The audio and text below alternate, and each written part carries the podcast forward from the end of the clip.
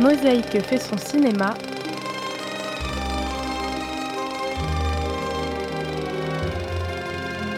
Laurent Le Touzeau.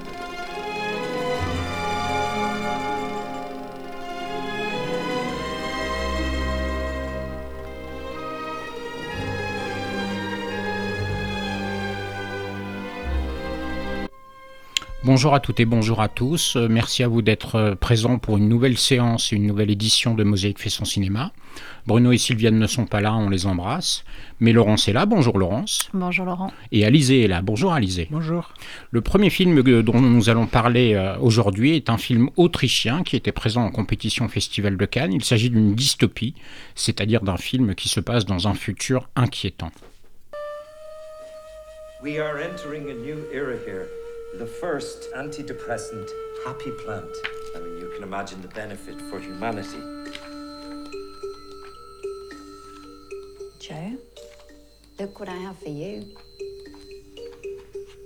This is a very special breed. What do you say we call him Little Joe? What's so special about it? It makes you happy. Little Joe, c'est un film de Jessica Hausner, donc un film anglophone, comme vous avez pu l'entendre avec cet échange entre Emily Beecham et Ben Whishaw. Euh, donc le pitch, l'histoire, hein, c'est euh, Alice qui est une phytogénéticienne de très haut niveau. Euh, c'est également une mère divorcée, donc elle s'occupe de son petit garçon qui a une dizaine d'années qui s'appelle Joe. Et dans son travail de phytogénéticienne, elle est l'inventeuse, si on peut dire. En tout cas, c'est quelqu'un qui a créé véritablement une plante qu'elle a également appelée Little Joe et qui est censée apporter le bonheur à euh, ceux qui en respirent le parfum. Euh, et qui s'occupent d'elle. Évidemment, tout ne se passera pas comme prévu. Laurence, tu as vu Little Joe? Oui, j'ai vu Little Joe et c'est un film que j'ai beaucoup aimé. Euh, déjà, un film qui m'a frappé par rapport à, son image, à la photographie, c'est véritablement c'est une entrée euh, presque immédiate dans le film. La mise en scène est, la mise en scène est minutieuse, euh, l'espace est cadré au millimètre. Il y a une palette de couleurs qui est rappelée de plan en plan et qui s'étale en forme de grands appâts et qui confère toute son étrangeté aux différents plans, aux différentes scènes qui vont se dérouler dans ces décors, euh, voilà, euh, meublés au, au millimètre près. Euh, la couleur dominante étant le rouge, hein, le rouge de ses fleurs, euh, Little Joe, qui, euh, qui quand elles éclosent, bah, c'est des taches, hein, des taches qui impriment l'écran, et la, couleur, la couleur des cheveux de l'héroïne, Emily, hein, qui est d'un roux flamboyant, et d'ailleurs toutes les couleurs gravitent autour de cette chevelure, elles sont toutes complémentaires, et elles créent une forme d'harmonie étrange et presque dérangeante d'entrée. Donc ça nous place directement dans un univers irréel et euh, petit à petit, effectivement, on va découvrir euh, l'aspect dystopique de ce, de ce récit. Euh, c'est effectivement un film d'anticipation qui fantasme à peine sur le pouvoir grandissant des lobbies, hein, qui, qui, ici se targuent de vouloir améliorer la vie des gens et qui vont, qui vont mettre en place... pharmaceutique en l'occurrence. Et pharmaceutique, tout à mhm. fait. Et c'est un film aussi qui interroge la survie des espèces puisque cette petite fleur, bah, a priori, n'a aucun moyen de se reproduire et le film parle de, des options qui s'offrent à elle pour se subsister en fin de compte. Ça, c'est pas sans me faire penser à un film dont je t'ai fait part d'ailleurs, le genre de la, du visionnage, euh, The Body Snatcher ou l'invasion des profanateurs de sépultures. C'est tout à fait ça. Enfin, la, la démarche est un petit peu la même. Voilà, donc ce que j'ai bien aimé aussi, bon, c'est ce, scénario, ce parti pris, cette réflexion sous-jacente, mais c'est aussi cette hésitation perpétuelle et qui est propre au genre du fantastique. C'est toujours, on hésite en fait, hein. et d'ailleurs les personnages jouent avec ça euh, sans arrêt. Euh, euh, sont-ils dupes de ce qu'ils vivent Jouent-ils Enfin, on est constamment dans ce va-et-vient, donc le doute est, et on est plongé dans ce doute jusqu'à la, jusqu'à la fin du film. Et ce film est aussi une vraie réflexion sur le bonheur, puisque c'est un bonheur, alors on, se, s'interroge sur la nature de ce bonheur qui semble un petit peu artificiel, puisque provoqué de manière artificielle. Mais euh, faut-il être heureux à tout prix, quitte à, renier ce qui fait notre essence, quitte à oublier, quitte à faire une croix sur ce qui nous paraît essentiel de notre vie, quitte à fermer les yeux en fait? Est-ce qu'un bonheur BA et, euh, à ce point enviable euh, Est-ce qu'il faut délaisser justement tout ce qui fait le sel du quotidien et, et voilà. Donc oui, c'est un film que j'ai beaucoup aimé, que j'ai trouvé très intéressant pour tous ces aspects. Je suis tout à fait d'accord avec toi. C'est également un film que j'ai énormément apprécié. hein. C'est un film intelligent, donc c'est une espèce de, fantastique doux, je dirais, hein, parce que c'est quand même dans le monde, d'aujourd'hui. Il y a un petit glissement par rapport aux caractéristiques en quelque sorte de cette fleur qui va effectivement avoir des conséquences euh, euh, considérables sur euh, les actions et ensuite la psychologie des personnages. Euh, il faut bien noter que l'ensemble du film est vu depuis le regard de Alice, hein, le personnage principal, effectivement. Euh, C'est-à-dire qu'il y a quelqu'un qui est plus lucide qu'elle dans un premier temps, qui est l'une de ses collègues de travail, et qui se rend compte effectivement que la plante a des conséquences, euh, exerce des conséquences néfastes, euh, vraiment euh, catastrophiques même. Et elle est assez dupe dans un premier temps, jusqu'au moment où elle finit euh, finalement par se rendre effectivement que, que cette personne avait, euh, avait absolument raison. Et donc, ça reste un petit peu la seule, euh, euh, la seule contre tous, finalement, cette plante qui, effectivement, euh, comme tu l'as très bien dit, c'est une frontière qui est très ténue en disant mais vous êtes heureux mais est-ce que vous êtes est-ce que vous avez véritablement changé de, de personnage? Il y a quelque chose que je trouve très habile dans le récit c'est que ça commence par le chien de cette fameuse collègue de travail effectivement et évidemment ça paraît bizarre que cette personne assez solitaire finalement pour lequel euh, son chien est l'être vivant qu'elle chérit le plus elle dit ça n'est plus mon chien je ne le reconnais plus ça n'est plus mon chien donc il a véritablement changé alors évidemment, comme il s'agit d'un animal dans un premier temps, on est un petit peu dubitatif et on va se rendre compte qu'en fait, elle avait tout à fait raison. Donc c'est un film qui incite véritablement à la réflexion. C'est l'une de ses grandes qualités. Et par ailleurs, je suis absolument d'accord évidemment avec tout ce que tu as dit sur euh, la qualité cinématographique. Le cadrage, alors moi j'ai pensé à deux autres, euh, cinéastes, même si toi-même tu as fait une référence euh, relativement judicieuse. Je pense que c'est vraiment une cinéaste qui est très admiratrice de Stanley Kubrick. D'ailleurs, on aura l'occasion d'en dire un petit mot également tout à l'heure avec Alizé pour un autre film.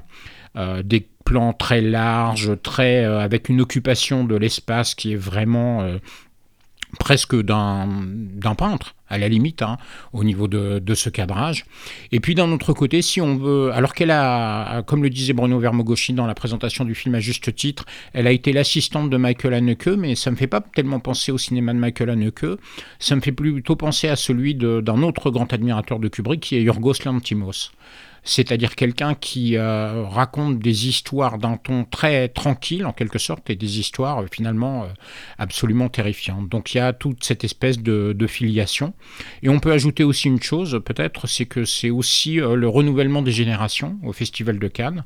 Elle était en compétition pour la première fois, c'est donc une réalisatrice autrichienne qui est née en 1972 et c'est aussi quelque chose qui lui a permis, euh, qui a permis plus exactement son interprète, Emily Beecham, d'obtenir le prix d'interprétation. Alors un prix d'interprétation, j'ai déjà eu l'occasion de le dire, qui est le contraire absolu de celui de Diane Kruger il y a deux ans, dans la mesure où Diane Kruger c'était euh, la surenchère, euh, l'hystérie, euh, le maquillage qui coule, les torrents de larmes, etc., etc. Alors que là c'est vraiment un jeu qui est tout en neutralité et tout en intériorité, tout en retenue en quelque sorte, et c'est assez séduisant également. Donc un film, un film décalé, un film original, un film étrange et un film surtout qui, incite véritablement à la réflexion. Donc euh, nous vous le recommandons tous les deux, euh, Laurence et moi-même. Nous allons complètement changer de, de sujet et d'époque, puisque nous allons nous projeter à la fin du 19e siècle en France.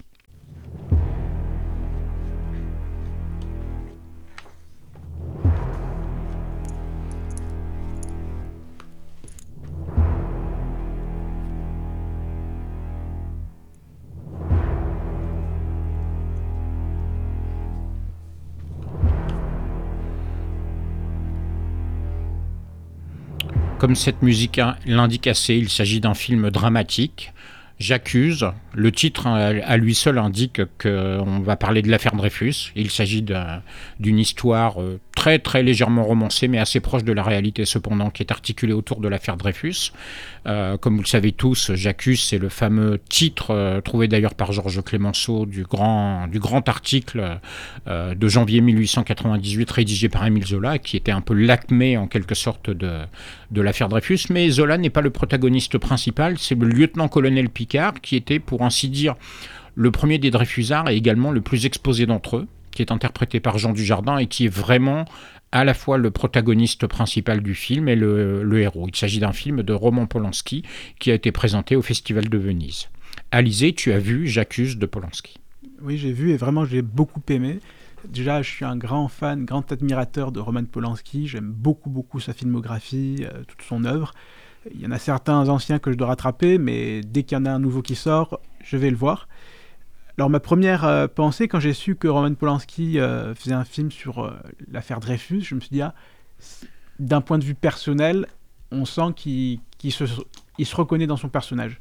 c'est un film très personnel parce que l'histoire d'un accusé, d'un innocent accusé à tort, euh, juif lui-même, euh, il y a des échos avec euh, la vie privée personnelle de Roman Polanski, encore plus kafkaïenne quand, quelques jours à peine avant la sortie du film, malheureusement, l'actualité rattrape Roman Polanski avec une nouvelle accusation d'un viol dans les années 70, il y a 40 ans, sous le, toujours sous le feu des projecteurs, et je voudrais pas uniquement... On n'est pas là pour parler de la vie privée du cinéaste, mais quand lui-même, je pense, s'est senti persécuté pendant plus de 40 ans pour une histoire euh, terrible, euh, et qu'il fait un film aussi personnel dans son thème, c'est encore terrible que, que, l'actualité... Euh, après, voilà, je ne veux pas défendre des actes terribles qu'il aurait commis, mais n'empêche que voilà, c'est un film historique peut-être froid, je ne sais pas. Euh, académique un petit peu. Académique, mais en même temps, à mon avis, très important pour Roman Polanski. Après, voilà, pour revenir sur un point de vue un petit peu plus cinématographique, j'aime beaucoup. Pour moi, c'est très Hitchcockien, parce que l'un des canevas euh, préférés d'Hitchcock à son époque, c'était L'innocent accusé à tort, encore plus renforcé par le petit caméo que fait Roman Polanski. Hitchcock faisait toujours un caméo dans ses films. Donc voilà, euh, la mise en scène est très belle, très, très intéressante. Euh, le casting est incroyable. Euh, Manuel Seigné, Jean Dujardin, comment s'appelle l'acteur qui joue Grégory Gadebois, Louis Garrel. Voilà, Louis Garrel. vraiment, c'est formidable. J'adore la présence de Mathieu Amalric, qui est toujours savoureux. il était aussi dans La Vénus à la fourrure de Polanski c'est vraiment, je dirais, un film très personnel, très, très intéressant, très engagé politiquement. Et moi, vraiment, c'est un régal. Et Polanski, c'est un grand cinéaste. De l'angoisse aussi, de la peur, des, des, problèmes intimes. Euh, je dirais, je, je, ne pourrais vraiment rien dire de plus. Je ne vois aucune critique que je pourrais faire dans la réalisation. C'est formidable, il faut aller le voir par principe. Je sais qu'il y a certaines personnes qui ont du mal avec Roman Polanski justement à cause euh, de la vie privée et des scandales. Moi, je n'ai aucun problème pour dissocier l'artiste d'un côté et l'homme de l'autre. Autant on peut condamner un homme pour ses problèmes, pour ce qu'il a fait, mais se priver de son, de son œuvre, ce serait, je pense, une grande erreur. Il faut dissocier les deux, l'artiste et l'homme. Alors, tu sais, autant je suis d'accord avec toi sur ce dernier point, c'est-à-dire qu'effectivement, moi, je suis allé voir le film en essayant c'est pas évident, hein, mais de faire abstraction un petit peu de l'actualité, euh, de l'identification qui me semble également, euh, tu as raison, incontestable, puisque c'est quand même discutable. la divergence euh, absolue et radicale entre les deux histoires, c'est que il est absolument avéré historiquement que Dreyfus était un innocent et une victime. On n'en sait trop rien du côté de Polanski, donc ça c'est quelque chose de très différent. Mais je suis d'accord avec toi, où placer la frontière, où placer le curseur sinon, c'est-à-dire qu'on va toujours trouver un défaut pour quelqu'un pour ne euh, pas aller voir son film ou pas lire son livre. Je suis pas très en sympathie avec cette manière très moderne de penser. Donc je suis allé voir le film. En revanche, et décidément après, euh, après Laurence euh, la dernière fois, je je vais pas être trop d'accord avec toi sur l'interprétation cinématographique. cette fois-ci, j'ai pas été tellement convaincu. Alors comme j'ai eu l'occasion de le dire quand tu, quand tu étais en train d'intervenir, moi j'ai trouvé ce film vraiment académique. On dirait vraiment, euh, euh, ça manque d'ampleur cinématographique. On dirait un petit peu une dramatique télé. Alors il y a un cahier des charges effectivement qui est très, euh, comment dire, très lourd très ingrat, peut-être même à remplir, puisqu'il s'agit quand même euh, d'une affaire historique. Il faut la déplier euh, à destination des gens qui ne la connaissent pas. Il faut raconter les contre euh, les contre-marches et puis les, les, toutes les hésitations en quelque sorte et l'évolution historique. D'un point de vue pédagogique, je pense que c'est quand même relativement réussi parce que ça suit, euh, ça suit véritablement la chronologie de l'histoire. Évidemment, je connais très bien l'affaire Dreyfus, mais je suppose que quelqu'un qui la connaît pas trop en apprend l'essentiel de la démarche. Un, bon, un autre bon point, c'est probablement d'avoir su, suivi euh, le personnage du lieutenant-colonel Picard, qui, un petit peu comme Alice dans Little Joe, est vraiment le protagoniste central à travers les yeux duquel on voit toute l'histoire. Euh, et qui est le premier des Dreyfusards avec beaucoup de mérite, puisqu'en fait il est, antisémite. Hein. L'une des premières scènes, on le voit justement en tant que professeur, il a donné une mauvaise note à Dreyfus, qui est un élève assez brillant, semble-t-il, très euh, personnage euh, d'ailleurs euh, très antipathique, hein. mais c'est quelque chose qui correspond à la réalité historique, c'est-à-dire que beaucoup de témoins de cette histoire ont dit que c'était c'était pas un, c'était un innocent, mais c'était pas un innocent aussi immaculé ou parfait que, que l'auraient voulu tous les tous les Dreyfusards. Ça c'est quelque chose qui est qui est parfaitement avéré. Euh, donc euh, Picard va mettre en cause en fait euh, d'abord tout ce qu'il croit, tout ce à quoi il a consacré sa vie, justement parce que au fur et à mesure de son enquête, finalement, il finit par se rendre compte que il y a de moins en moins de choses qui accusent véritablement Dreyfus. Donc ça c'est quelque chose d'assez d'assez judicieux. Moi j'ai trouvé ça quand même par contre assez lourd finalement hein, dans, le, dans, le, dans le fait de déplier en quelque sorte les histoires. Et en fait, si je dois rattacher euh, ce film, alors Hitchcock, je trouve que tu lui fais vraiment beaucoup d'honneur.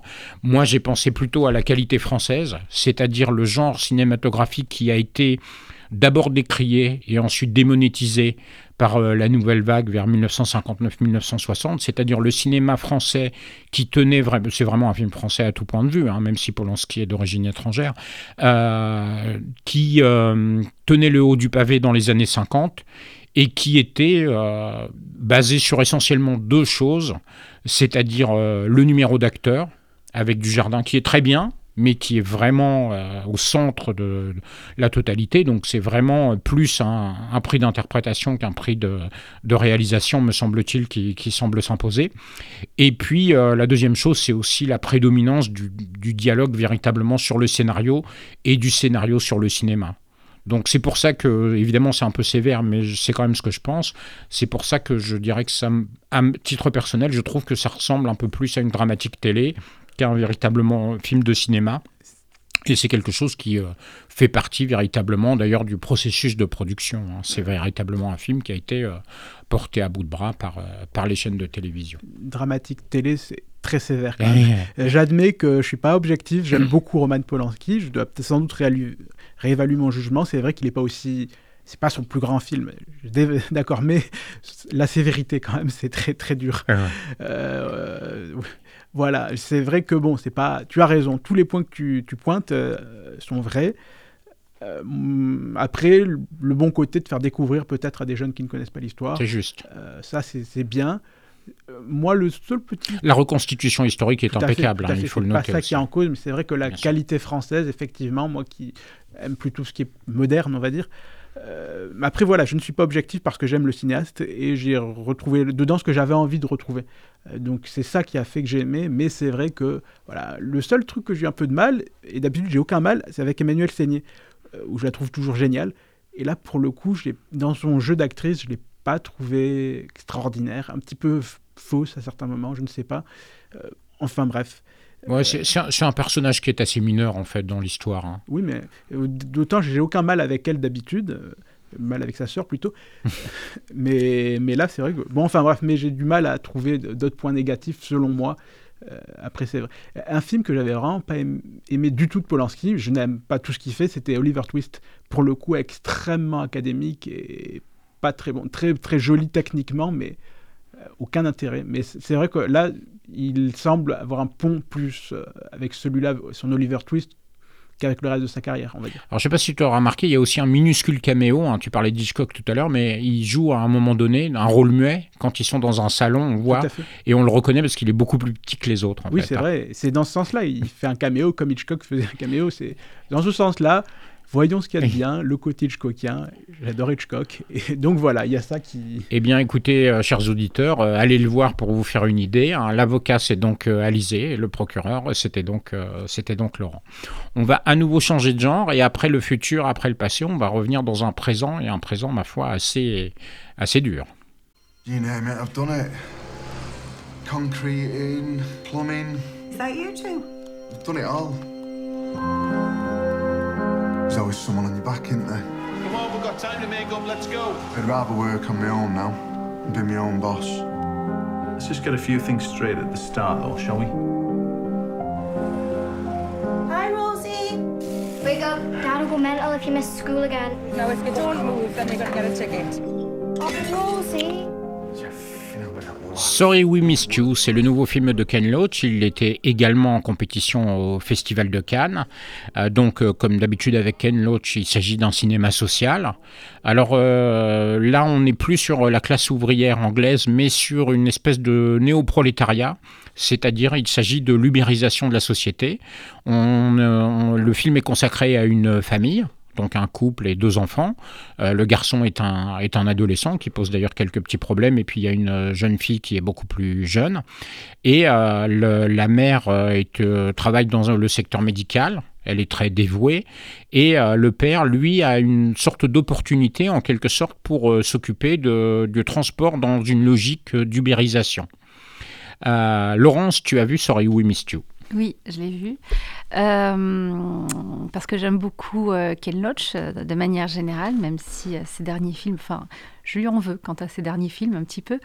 Donc pour ce qui est des points positifs, c'est un film qui vous entraîne d'entrée. Hein. Il est terriblement rythmé et en fait ça, illustre parfaitement bien cette quête effrénée du travail, de l'argent. On débute, on entre dans ce film avec Ricky qui, a, qui est donc opte pour acheter son, son camion de livraison et c'est ainsi qu'il va faire des qu'il va faire ses courses. Hein. Il est chronométré pour chacune de ses courses sont, sont chronométrées donc c'est une quête effrénée tout au long du film. On le voit sonner de porte en porte et petit à petit on assiste à sa vie euh, qui dégringole. Donc on s'ennuie pas du tout. On est à côté de ce personnage euh, et effectivement c'est un tableau assez désarmant et terrible de la société actuelle euh, où on ne fait pas de cadeaux à qui que ce soit et ceci se, se matérialise à travers le patron qui est un homme sans pitié pour lequel on n'a aucune sympathie d'entrée et ça ne s'arrange pas. Au contraire, tout va, tout va de manière euh, croissante dans ce film et euh, c'est à partir de là que je lui reproche plein de choses. Alors moi, depuis ma Name is Joe, hein, que, que c'était une palme d'or qui m'a fait très franchement, parce que euh, voilà, c'est un film qui me semblait enfoncer des portes ouvertes, qui jouait ouvertement dans le pathos et, et on continue. Voilà, c'est notre, c'est une sorte de, de Zola. On est vraiment dans une forme de naturalisme qui n'est pas déplaisant. Hein. Le film se vit bien, se suit bien, les personnages sont attachants, mais voilà, on, est, on va toujours plus loin dans la, dans la misère. Hein. Donc on, commence avec ce personnage qui s'endette dès la première scène, sa femme, comme tu l'as dit, qui est une aide à domicile et qui vit avec la misère euh, jour après jour, palliant l'indifférence d'une société qui abandonne euh, ses personnes âgées, ses handicapés. Elle est toute seule auprès d'eux. Hein. On a des exemples d'abandon euh, à travers elle, à travers, à travers les gens dont elle s'occupe. C'est une bonne âme, on le voit tout de suite. Elle est dévouée, euh, généreuse. généreuse. Euh, voilà, un adolescent en révolte euh, qui s'enfonce dans une forme de petite délinquance, dans l'espoir d'attirer l'attention d'un père qui ne veut plus que pour son travail. Sans parler de la petite sœur qui est une victime muette aussi de, de, tout cela. Et, euh, et, voilà, je ne veux pas euh, spoiler, le, mais rien ne s'arrange, jamais. Et, euh, et, la fin m'a révoltée davantage. C'est-à-dire que finalement, ces personnages, et je parle plus particulièrement du personnage masculin, Ricky, moi, me concernant, j'ai perdu toute sympathie pour lui. C'est-à-dire qu'à un moment donné, il devient partie intégrante de cet engrenage et ne semble plus vraiment tenir les rênes de son existence et se fait entraîner par cet engrenage et devient une pièce déshumanisée. Et, et ce personnage, à un moment donné, doit faire un choix qui ne fait pas. Et, euh, et je trouve ça, voilà, je, je, trouve que, que c'est un film désespérant euh, qui, qui, se clôt voilà, de manière euh, désespérante. Il n'y a pas d'autre mot, je suis désolée. Mais il se laisse voir, il, il est entraînant ce film. Ken Loach n'innove pas, il, il, décline encore une fois la. Certes non. La, la, et à son âge, c'est un peu perdu. Mais ouais, mais non, parce que moi j'ai toujours un espoir quand je vais voir ces films. D'ailleurs, je vais tous les voir. Hein. Voilà, mais bon, voilà, cette fois, il m'a un petit peu agacé. Alors, comme les auditeurs de Mosaïque le savent très certainement, euh, Ken Loach est une de mes têtes de turc euh, récurrentes. Hein. Euh, ceci dit, comme j'en ai déjà mis plein la tête à Polanski, je vais me calmer un tout petit peu. ceci dit, je suis, suis d'accord sur l'essentiel avec ce que tu as dit, Laurence. Hein. C'est-à-dire que pour moi, un des points forts dans ce film par rapport à la filmographie récente de Ken Loach, c'est qu'on change un tout petit peu. Évidemment, pas de milieu social. Il n'y a pas se mettre à, à, filmer Downton Abbey, ça aurait absolument aucun sens, bien entendu, ou la Reine d'Angleterre. Donc, on est toujours dans le même milieu social, mais par contre, c'est un autre type de prolétariat, je l'ai dit un petit peu dans la présentation, c'est le néo-prolétariat de l'ubérisation de la société. Et euh, ce qui est, me semble-t-il, quand même relativement bien rendu, même si toi, ça t'a rendu le personnage finalement euh, euh, beaucoup moins sympathique à la fin qu'au début, c'est-à-dire qu'il y a une espèce de, de complicité un peu machiavélique dans cette ubérisation, c'est-à-dire que la victime participe en fait, euh, c'est-à-dire qu'on lui fait miroiter quelque chose de merveilleux. S'il est propriétaire de son propre camion, euh, eh bien euh, ça lui rapportera plus d'argent, sauf qu'il s'endette, il s'endette, il s'endette, et puis il a absolument aucun droit à l'erreur. C'est-à-dire que justement à chaque fois qu'il y a un incident ou un retard, c'est quelque chose qui lui est qui est porté à son son débit en quelque sorte, et donc c'est une logique euh, qui est absolument terrible. Alors ça, je trouve que cette logique, elle est plutôt assez bien rendue, dans la mesure où on voit effectivement bah, ce père de famille en quelque sorte, euh, plutôt de bande composition et puis euh, aimant et bosseur euh, de bonne volonté, mais qui est dupé en quelque sorte, hein, qui est dupé par ce miroir aux alouettes qui est cette espèce d'ubérisation, où en fait il n'y a absolument rien à gagner et puis tout à perdre et on se retrouve donc dans un drame absolument terrible. J'ajouterais aussi peut-être une chose que j'ai trouvé pas trop mal par rapport au film habituel, hein, le défaut que je, allant dans ton sens me semble-t-il, hein, le défaut que j'ai vu dans l'ensemble ou dans une grande partie de la filmographie de Ken Loach, c'est un peu des seins de vitrail, quoi. On prend un exemple simple, hein, c'est-à-dire qu'on n'a jamais un seul alcoolique dans la classe ouvrière anglaise. Bon, les statistiques, mon cher Ken, euh, me semblent complètement euh, vous démentir de ce point de vue-là. Mais il faut qu'ils aient zéro défaut, il, soit, faut qu'ils soient absolument parfaits.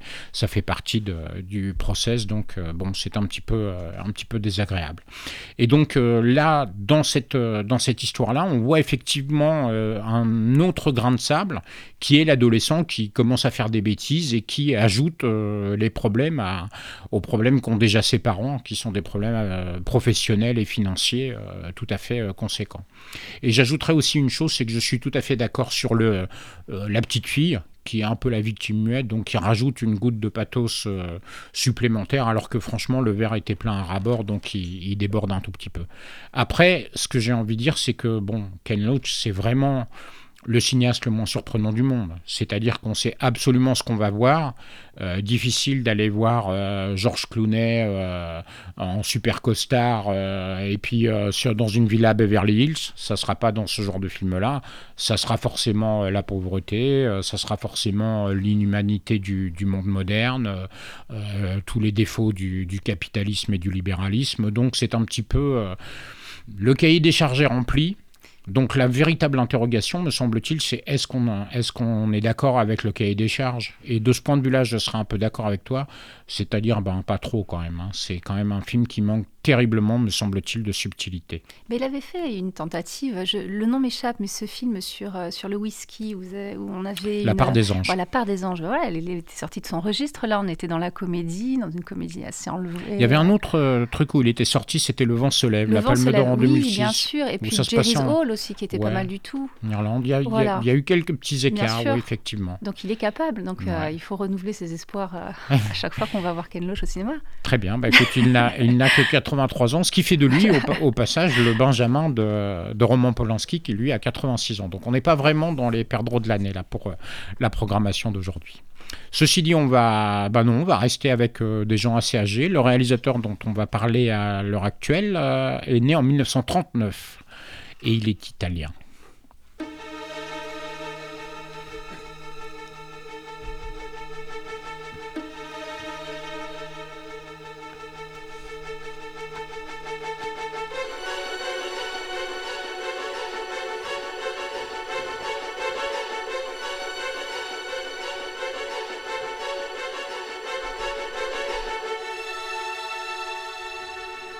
Le Traître, donc le nouveau film de Marco Bellocchio, donc un réalisateur très expérimenté comme, euh, comme Ken Loach et puis comme euh, Roman Polanski. Euh, un film de mafia, un film qui était lui aussi présenté en compétition au Festival de Cannes et un film de nationalité italienne. Alizé, tu as vu Le Traître? Oui, alors j'y suis allé par pure curiosité pour découvrir le fait historique parce que c'est intéressant de voir un film inspiré de faits réels sur la mafia italienne et tout ça, une, histoire assez récente. alors qu'à la base, c'est pas du tout le genre de film que je vais voir, c'est vraiment pas ma cam. et là, vraiment, ça me titillait de découvrir un truc mais, sur, sur ce thème. Mais moi, j'avais le problème, c'était que j'avais en tête le parrain Francis Ford Coppola et, ça n'a rien à, voir là, c'est très réaliste. Du coup, bon, c'est bien, mais 2h30, c'est très long. Je me suis assez ennuyé et oui, j'ai découvert des petits trucs, mais ça m'a pas transporté. Vraiment, je, suis navré, j'ai pas vraiment aimé ce film, même si c'est intéressant. Euh, bon, après moi, ce qui me plaît, c'est vraiment une des mises en scène assez flamboyantes. Et là, bon, c'est pas, pas le cas, c'est assez minimaliste. Il y a deux moments dans le film que j'ai vraiment trouvé très beau esthétiquement, mais ça n'a aucun rapport avec le fond, mais sur la forme. J'ai trouvé très beau le générique de début, où euh, la réunion de famille avec euh, le photographe, et à chaque fois qu'il y a une photo qui se déclenche, arrêt sur image au moment du flash, pour illuminer les visages des, acteurs et les noms des acteurs euh, apparaissent. C'est très très très beau. Voilà. Et deuxième moment qui m'a un petit peu réveillé dans, le film, je ne sais plus du tout à quel niveau c'est, mais plutôt vers la fin, il y a un attentat, une voiture qui explose. Et oui, ça, m'a un peu réveillé du film. Et c'était très beau parce que la caméra reste bien fixe à l'intérieur euh, de l'habitacle de la voiture. Et en fait, c'est tout le décor autour qui, qui bouge et qui change dans l'explosion. Et esthétiquement, c'était très intéressant. Euh, après, le reste, c'est assez classique, sobre. Euh, très très bien, mais c'est vraiment pas ma cam euh, de genre de film au cinéma. Euh, et j'aurais du mal à en parler plus. C'est très bien, mais c'est pas mon, c'est pas mon genre de film. Voilà. D'accord, bah écoute, euh, je serais relativement d'accord avec toi sur, euh, sur quelques points. Bon, d'abord, c'est un cinéma académique, ça, il y a quelque chose qui est, qui est incontestable. Hein. Il y a peu de créativité, en quelque sorte. Hein. Il y a les, les, les, les, annonces qui sont écrites en très gros de dates pour qu'on puisse comprendre. Euh, il y a quand même un point commun, peut-être même plusieurs points communs avec le film de, de Polanski dont on, dont on parlait tout à l'heure c'est que tous les deux, que ce soit Polanski ou Bellocchio, sont vraiment enchaînés à une réalité historique et prisonniers d'une réalité historique et ils doivent, euh, ils doivent être fidèles en quelque sorte. Donc c'est l'histoire d'un repenti, un Tommaso Buccetta, qui était un ponte de la mafia, un personnage important et qui en fait va finir par euh, collaborer avec la justice et donc à devenir un peu l'homme à abattre pour euh, tous les autres mafiosi qui vont, qui vont tomber les uns après les autres suite à, suite à ces révélations. Alors effectivement, ce qui me semble tout à fait incontestable, je pense que ça, il y aura vraiment peu d'avocats de, ce point de vue-là, c'est que c'est trop long. 2h30 hein, et en 2h, pour pas dire 1h3 car ça rend très largement. Donc là, il y a vraiment un tout petit peu d'abus au niveau de la durée. Donc la forme euh, est académique effectivement, et euh, en revanche le contrat pédagogique, comme Polanski d'ailleurs, est, bien rempli, c'est-à-dire que si on ne connaît pas dans le détail euh, cette histoire de, repenti, hein, qu'indique également le titre, hein, le traître, il a trahi en quelque sorte cette, cause-là, mais c'est c'est l'honneur sans honneur du crime organisé en quelque sorte. Hein. Donc évidemment, on est forcément quand même un petit peu en sympathie avec lui, tout simplement parce qu'on n'a absolument aucune sympathie pour le côté euh, euh, criminel et absolument euh, inhumain, impitoyable de la machinerie de la mafia qui, qui tue ses enfants, qui s'entretue, qui tue également des innocents, donc pour pouvoir brasser toujours plus d'argent. Donc c'est quelque chose d'assez terrible. Peut-être est-ce qu'il y a quand même quelque chose qui me semble un peu l'acmé peut-être du film. Ce sont alors évidemment, on les a beaucoup vus au cinéma, je ne dirais pas le contraire, bien entendu, mais ce sont peut-être les scènes de procès. C'est-à-dire que, en fait, l'histoire est assez longue pour arriver à l'époque du procès, de la confrontation, qui est d'ailleurs une confrontation très spectaculaire. Hein. Euh, Tommaso Buccetta est dos à ses euh, contradicteurs, il est protégé dans une cage de verre parce que tout le monde craint véritablement un attentat, donc euh, tous les prévenus sont parqués dans des espèces de... Enfin, c'est vraiment un procès à très très grand spectacle, en quelque sorte, on dirait presque une espèce de, de, spectacle, de pièce de théâtre. Et euh, effectivement, il y a les échanges qui se font à ce moment-là sont, sont tout à fait étonnants. C'est aussi et dernier atout, peut-être une performance d'acteur, puisque l'acteur principal, hein, Pierre Francesco Favino, qui jouait, euh, pour ceux qui ont vu ce film, euh, il jouait Claire Gazzoni dans Rush de Ron Howard, hein, le pilote de Formule 1. Donc un personnage massif, trapu, euh, moustachu. Et c'est vrai que ça, c'est vraiment le grand point positif du film, c'est l'acteur principal. C'est une présence physique déjà. Absolument. il est massif, imposant, il est très impressionnant, il l'incarne vraiment. Euh, là, pour le coup, j'étais ébloui par euh, l'acteur et sa performance. Je suis tout à fait d'accord, et c'est ce qui fait l'une des forces du film, puisque justement le fait que ce soit vraiment quelqu'un de très, euh, comment dire, de très construit, de très posé, de très cohérent, eh bien, ça donne une espèce de légitimité à cette, repentance ou à cette trahison, suivant le, côté duquel on se considère. Mais effectivement, pour ce qui est des bémols, j'avoue que j'en partage quelques-uns avec toi. Un film quand même trop long, un film académique, et il faut forcément avoir une espèce de d'empathie ou d'intérêt pour le sujet parce que le film est quand même un tout petit peu cinématographiquement, si je puis dire, tu l'as très bien dit, absorbé par son sujet, peut-être dévoré en quelque sorte par son sujet. Évidemment, allez le voir, mais ne vous attendez pas à voir du Francis Ford Coppola, c'est pas le parrain, c'est pas magnifié, c'est très cru, brutal et académique. Et au-delà du, côté magnifié, effectivement, il y a aussi, euh, enfin chez Coppola, qui est un sommet euh, absolu, euh, il y a aussi une, finesse et une création psychologique et presque littéraire qui est exceptionnelle. Quoi. Mm. Et d'ailleurs, il faut bien noter que lui a adapté un, livre de Mario Puzo, il l'a adapté avec l'auteur du livre, et en fait, quand on, j'ai eu cette curiosité, hein, quand on lit le livre, on voit que le chef-d'œuvre du cinéma est une question de montage, c'est-à-dire que tous les épisodes films euh, faibles du livre pardon, ont été vraiment raccourcis.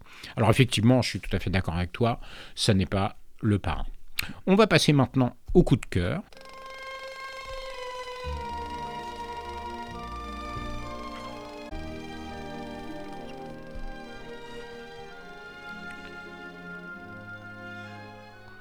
Laurence, ton coup de cœur, c'est un film d'animation français de Jérémy Clapin qui s'appelle J'ai perdu mon corps. Voilà, j'ai perdu mon corps. Alors, euh, je vais vous raconter en, vraiment quelques secondes euh, ce qui s'y déroule. Alors, sans, sans, gâcher un peu la surprise, puisque ça, on le découvre dès les premières euh, les images du film, il s'agit d'une main et des errances d'une main, enfin errance c'est beaucoup dire puisqu'elle a un but, hein, des errances d'une main dans, dans, la ville à la recherche de son corps. Alors, euh, le propriétaire de cette main s'appelle Naufel, c'est un jeune livreur de pizza. Et euh, dès lors, dès les premières images, euh, la narration va s'avérer complexe, puisqu'il y a plusieurs temporalités qui se croisent dans ce film d'animation. Il y a le présent, hein, qui, qui est le présent de cette main que l'on accompagne dans ses péripéties, des pérégrinations. le passé proche du jeune Naufel, son histoire d'amour avec Gabriel, et l'enfance de ce dernier, son enfance heureuse au sein de sa famille. Donc on a en fait trois versions, trois aspects d'un même personnage. Euh, et, la main est finalement ce fil rouge euh, et qui va réunir ces différentes périodes euh, de manière très touchante. Hein. On a des gros plans sur cette main qui est dotée d'un petit grain de beauté et qui participe à, nous assurer de l'identité du personnage que l'on retrouve de plan en plan et d'étape en étape. Donc, euh, elle joue euh, finalement le, relais entre les différentes chronologies euh, de manière très habile.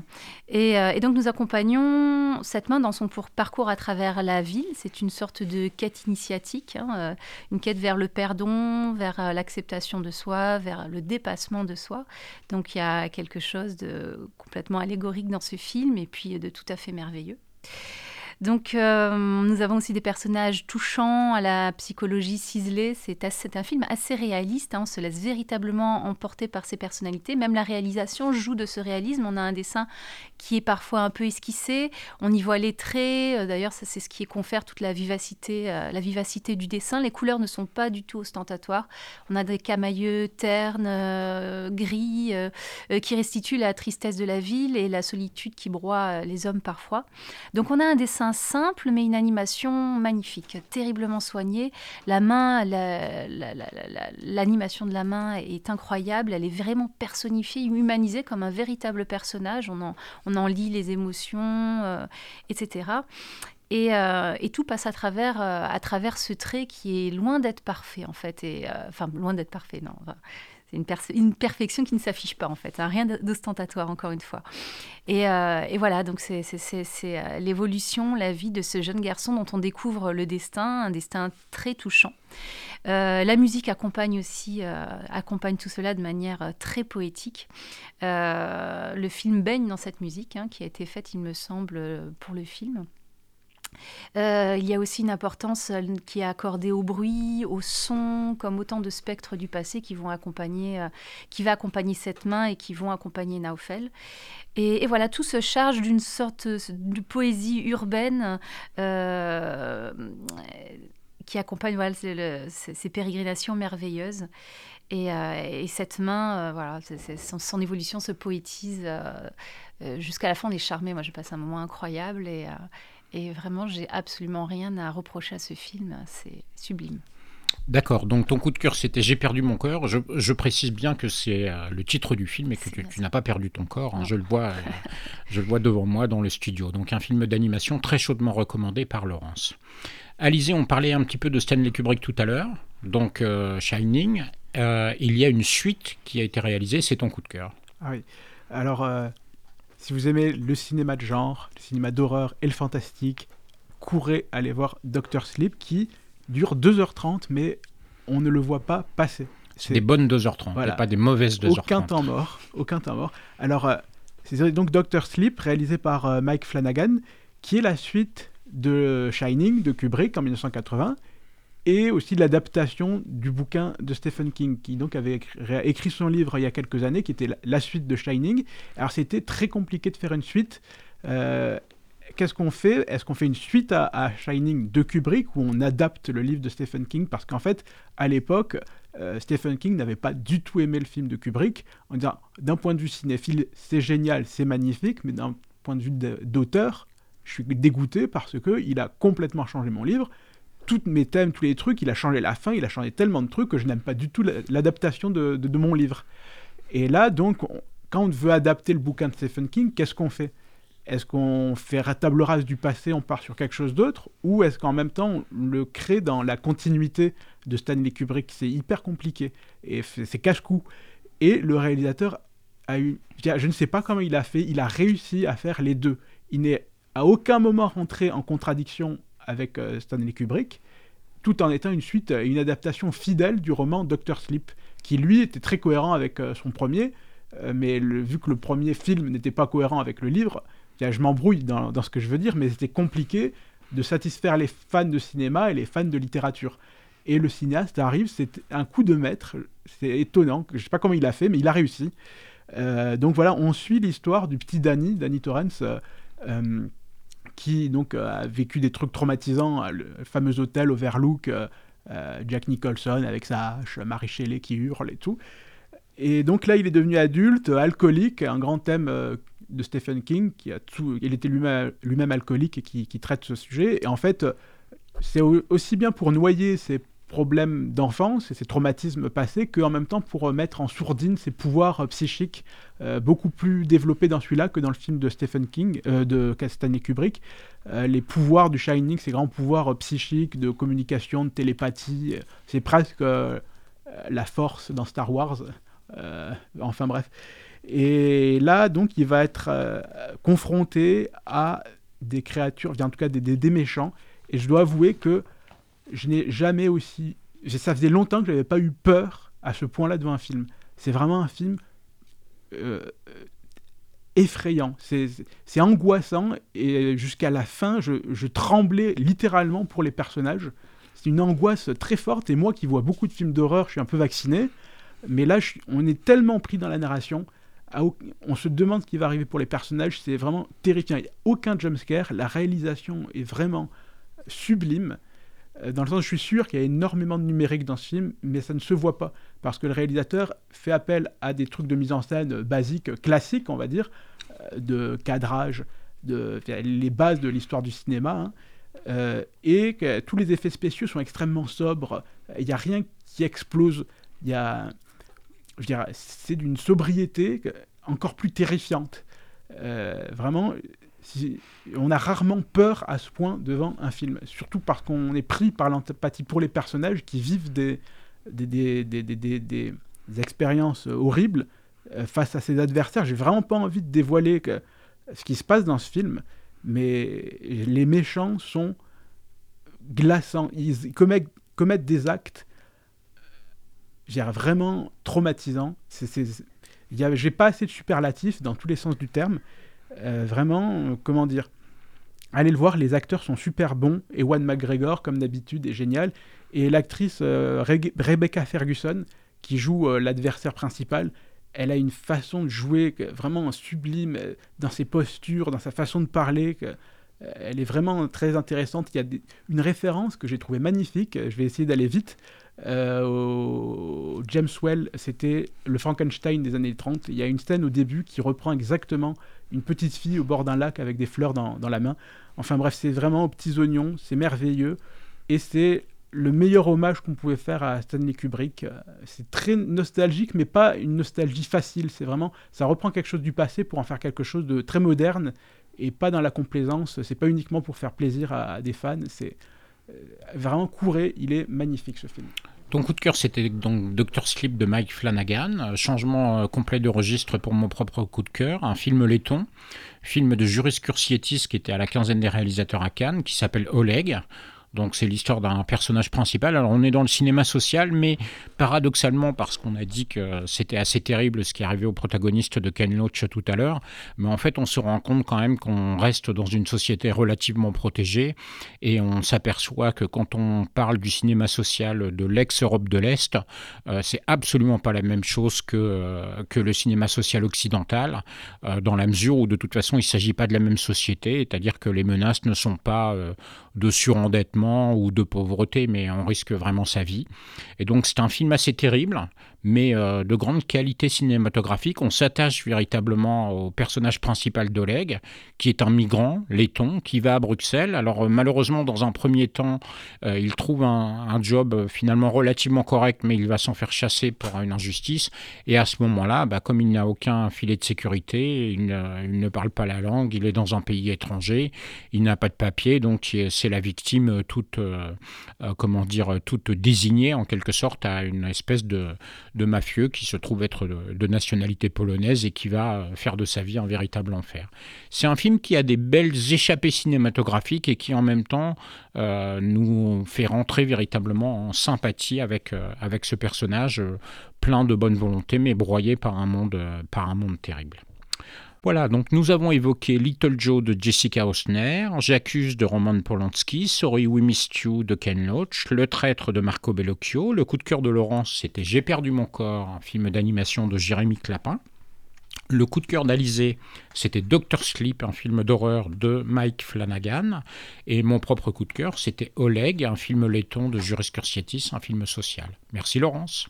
Merci beaucoup. Merci Alizé. Merci. Merci à tous et à bientôt pour une nouvelle émission de Mosaïque fait son cinéma.